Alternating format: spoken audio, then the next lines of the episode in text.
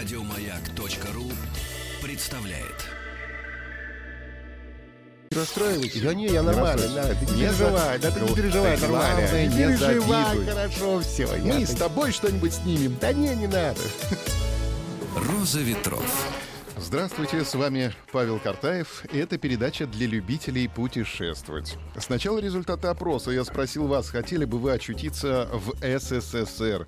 Нет, не хотел бы, сказали 28% слушателей.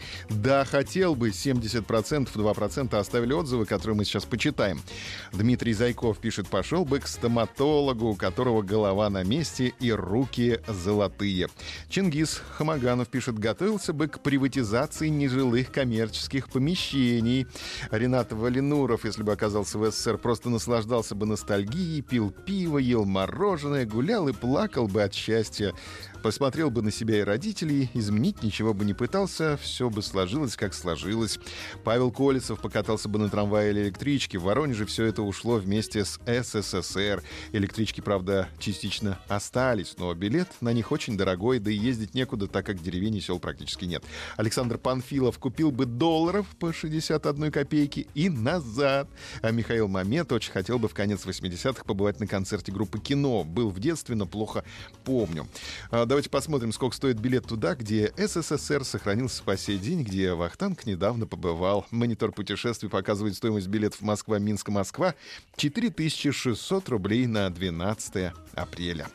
Можно оставить свой комментарий в наших соцсетях, отправить мне личное сообщение, а пока перейдем к новостям туризма. Стало известно, откуда в Петербург приезжают туристы на майские праздники. Ярославль, который занял второе место рейтинга, дает 2% приезжих. Петербургу третье место поделили Казань и Воронеж, и Псков с показателем 1,6%. В десятку городов, откуда в Петербург поедут по железной дороге, попали Тверь, Белгород, Нижний Новгород, Тула и Мурманск. Ну а на первом месте Москва.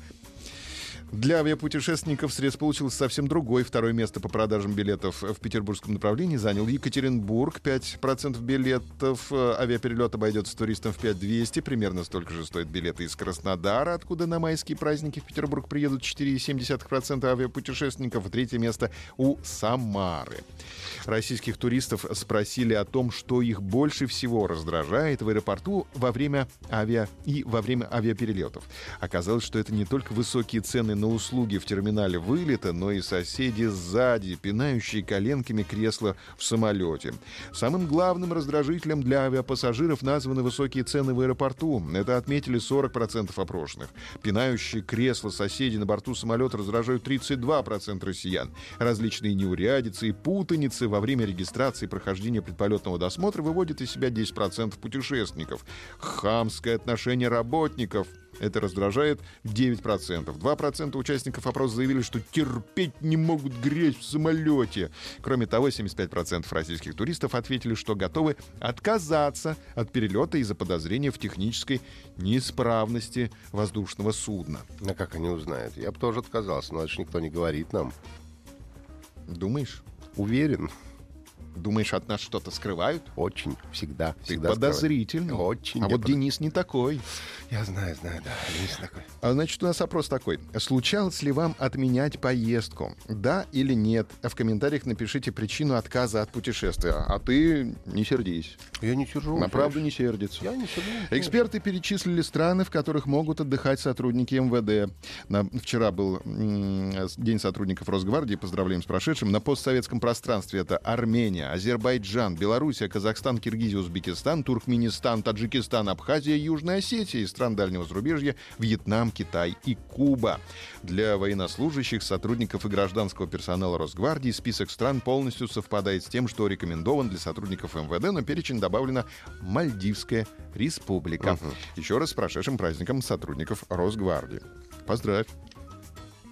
Поздравь сотрудников Росгвардии. Поздравляю.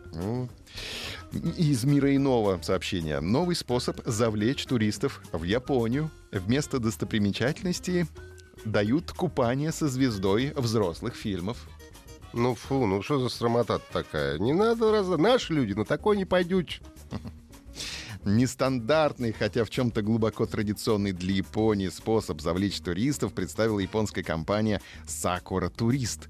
В качестве эксклюзивного предложения на выходные турфирма предлагает провести время с местной звездой фильмов для взрослых Сёка Такахаси. Это мужчина или женщина? А ты сейчас погуглишь и увидишь. Не буду я эту срамоту гуглить.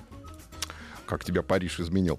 Скажи, приглашенная 25-летняя знаменитость прославилась в том числе пикантными сценами на фоне горячих источников. Это одно из основных предложений программы. При этом гостям предлагается возможность фотосъемки.